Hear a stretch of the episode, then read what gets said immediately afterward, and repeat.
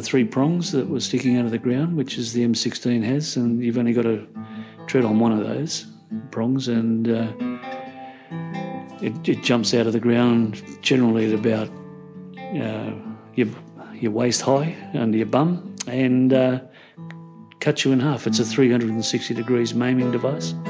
It's not a, designed to, to kill everybody, it's designed to maim as much as possible and create hell and high water, which I found out much later.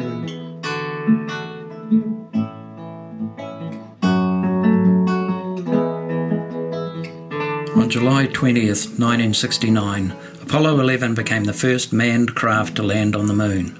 While most of us were watching it on television, Sapper Dave Sturmer was on patrol in the jungles of Vietnam.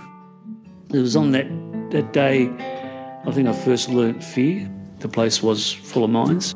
And as we sort of went up, the lieutenant came up, Lieutenant Hines, a great bloke, and uh, he um, came up to tell us. He had already told us that the Americans are on the moon, and uh, but he came up to tell us they'd actually landed and walked on the moon. And he pulled my headphones off and said the Yanks are on the moon. And I think pretty well everybody looked up and as if early in the morning as if to say, well, can't see a thing. He walked back, stepped over my gear uh, that we'd put together, uh, put the mine detector together, and he trod on the mine that was in the ground. Bang, it went off and cut him in half. Uh, and then downed, I think it was 17, oh no, it was 18 of the platoon immediately. They were flattened. Phil, my number one, said to me, uh, you're bleeding from the back of the legs and pull me to ground. I took one look at him and he was a mess. So as he, he covered me, uh, he wore what I would have worn all up my back, but he wore it all. His main concern was his testicles. And uh, so it was really quite funny because most guys, when they're injured, that's the first thing they check. it's, it's quite, you can have half, half your body blown off, but you always check your nuts. I don't know why. You know. I took him back down the track and sat him down. Uh, I'd set him down only a couple of metres away from the second mine. Anderson, the, the, medical officer, saw a sign in the tree that said mine uh, in, in, Vietnamese, and uh, he went over to, to, take it off the tree and, and souvenir it, to which he trod on the second mine. And with that, it didn't jump out of the ground like it normally would do. It went off underneath him and sheared him his front off as if uh, I don't know someone cut him down the middle with a razor blade. You know, so a small piece of uh, the shrapnel from the second mine uh, had pierced straight through Corporal Needs' heart and killed him instantly. It took out three of the uh, combat engineer team that had come in to help and wounded a couple of other guys that also wounded uh, Colonel Butler. So it just became the, the, day became a bigger mess as it went on. So, and so this is the incident that uh, Red Gum wrote that. That's right. That's exactly right. Contact, and the bloke behind me swore we hooked in there for hours. Then it got almighty roar. Frankie kicked a mine the day that mankind kicked the moon. God help me. He was going home in June. I, I have no reason to understand why they used Frank as the guy that detonated the first mine, but I'm sure they've got good reason for it. And A couple of beers, I don't know. Uh, but eventually, yeah, it does. Yeah, never let the truth get in the way of a good story or whatever it is. You know, so it's uh, it was nice, and it's it's nice that they uh, they had written it. Um, many years later, Phil and I went down to Bega, where Frank was of, of belief that he was one of the people that set off the mine, and uh, we assured him that no, he wasn't. It was definitely Lieutenant Hines. And poor old Frank, you know, he was he's still a mess, and for the amount of injuries he had. That I didn't even feel. God help me. I was only 19. And can you tell me, doctor, why I still can't get to sleep? So with that the choppers came in, managed to take us all out, and um, they finally took Hines's body out. Uh, so with that, we went back to hospital. Uh, they patched us up. You know, I thought we'd done enough uh, in hospital painting stones in our recovery, painting stones white in hospital. And then I came back and they said, right, you're, you're going off uh, with the cav up into the May Towers. It was a big attack on, on uh, uh, Charlie's one of Charlie's installations. So on the 8th of December, uh, we were going to pull out. I think we made a decision with the crew commander at that time as the lead vehicle which way we would go. He conferred with his uh, the troop commander of the the column, the APCs, and they said yes, we'll stay on the right hand side of the track.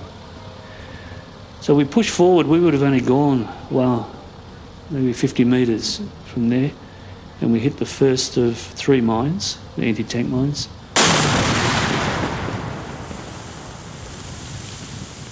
The first one had gone off underneath the driver's hatch.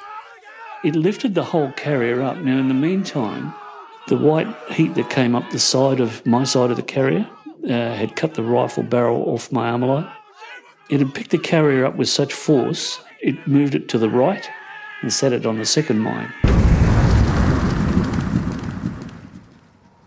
Uh, to which that catapulted me forward, way forward down the track in front of everybody.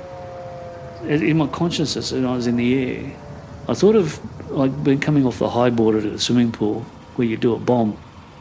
So I tucked in a ball in the air and I hit right on the base of my spine. I landed right on the base of my spine. And I must admit, that hurt. It blew my clothes off, excepting for my bayonet. I started touching myself as to see what was missing. Again, you just go straight to your nuts and go, yep, they're there. so, uh, above me at the time was Peter Bradford in his helicopter, who was bringing out an engineer combat team. Peter Bradford was a volunteer pilot who served a year in Vietnam flying Iroquois helicopters in combat, supply, and medevac. And as we flared to land, an almighty shockwave hit the helicopter that we were flying.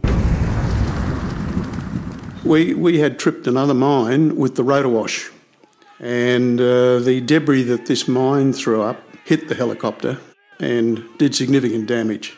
However, we were uninjured, and David had been literally catapulted off the top of the APC. I estimate probably 15, 20 metres down the track in front of the APC.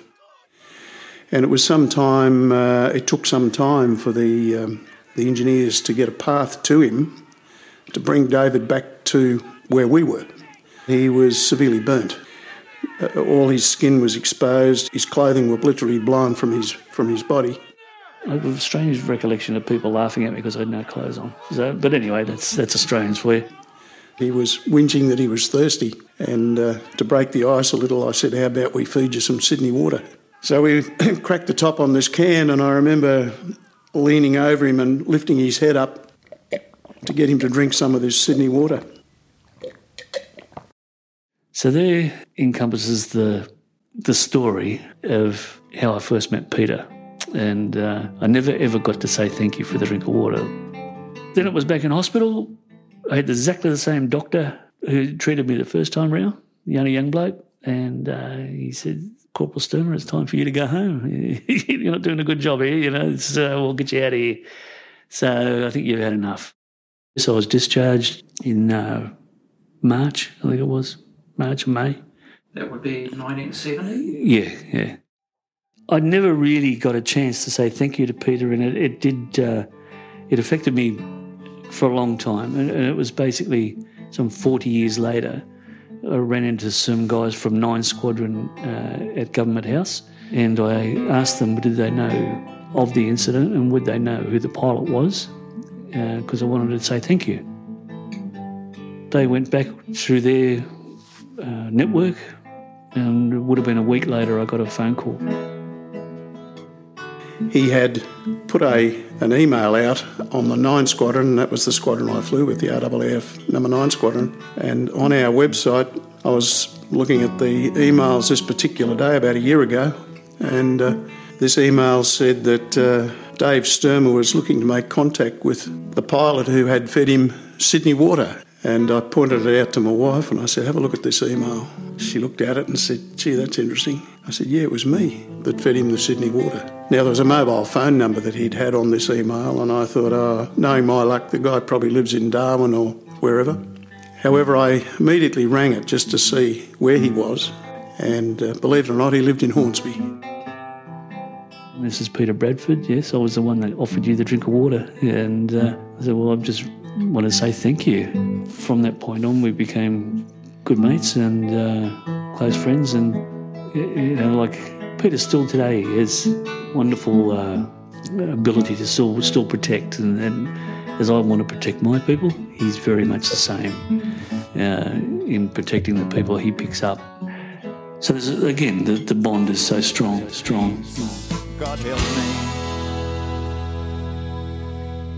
I was only 19.